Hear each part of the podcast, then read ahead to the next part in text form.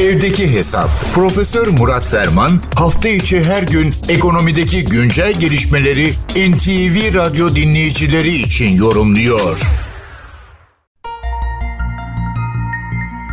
Kayıt dışılık, kayıt dışı ekonomi bunlar hayatın birer gerçeği. Üstelik ekonomilerin gelişmişlik düzeyinden farklı veya bağımsız olarak ortaya çıkan bir fenomen, bir gerçek. Peki kayıt dışı nasıl tanımlanıyor? Kamu otoritesinden gizlenen, resmi kayıtlara kısmen veya tamamen geçirilmeyen ya da geçirilemeyen ve bu nedenle denetlenemeyen faaliyetler bütününe kayıt dışı ekonomi deniliyor. Evet bu yalın tanımı biraz sonra sözünü edeceğimiz yeni dökümanın bakan sunuşundan aldık. Nedir o döküman? Kayıt dışı ekonomiyle mücadele eylem planı 2023-2025 dün kamuoyuyla paylaşıldı.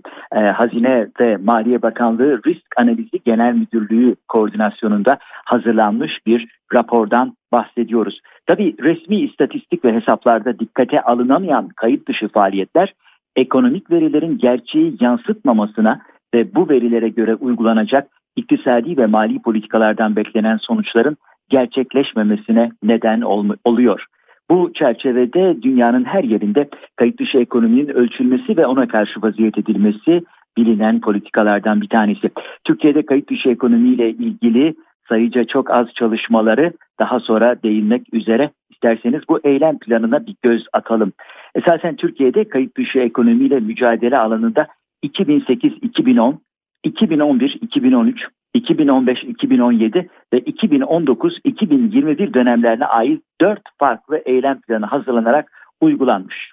Söz konusu eylem planlarında kayıt dışı ekonomik faaliyetlerin yoğun olduğu alanların tespiti ve kontrolü amaçlanmış. Şimdi de bu çerçevede yeni bir yaklaşımla 5 başlık altında 44 eylem sayılıyor. Tabii bu 44 eylemin e, plan dönemi içerisinde yani 2023 2025 yılları arasında yerine getirilmesi bakımından tüm bakanlıklarla, kurumlarla ve dahi elbette vatandaşla işbirliği ve ortak çaba gerekeceğine de ayrıca vurgu vurul, e, yapılmış ve bu eylem planında da ilgili merciler özenle not edilmiş. Bu beş başlık kayıt dışı ekonomi boyutunun ölçümü ve analiz çalışmaları ile başlıyor. Toplumsal farkındalık ve gönüllü uyum seviyesinin yükseltilmesi, kurumlar arası işbirliğinin ve veri paylaşımının geliştirilmesi, hukuki, idari ve teknik önlemlerin alınması, denetim kapasitesinin arttırılması 5 ana başlık altında 44 eylemi ihtiva ediyor.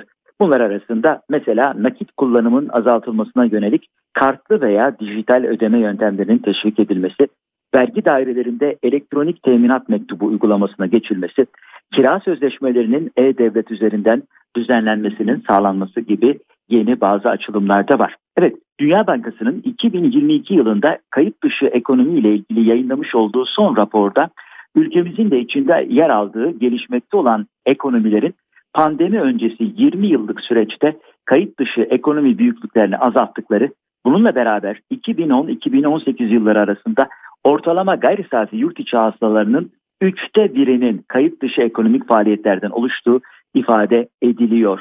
Farklı çalışmalarda farklı yaklaşımlar da var ama üçte bir oranı bile bu fenomenin, bu gerçekleşen olayın kapsamını, derinliğini herhalde anlatmaya yeter. Tabii bütün bu çabaları biz de destekliyor ancak bir noktanın da altını çizmek istiyoruz. Enflasyonun bulunduğu bir ekonomik ortamda kayıt dışı dostu bir iklim söz konusudur. Kayıt dışılığı ortadan kaldırmada gerek şart bu enflasyon ikliminin de bertaraf edilmesidir.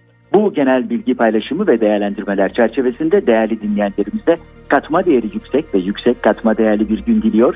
Huzurlarınızdan hürmetlerle ayrılıyorum. Profesör Murat Ferman'la evdeki hesap sona erdi. Kaçırdığınız bölümleri www.ntvradio.com.tr adresinden dinleyebilirsiniz.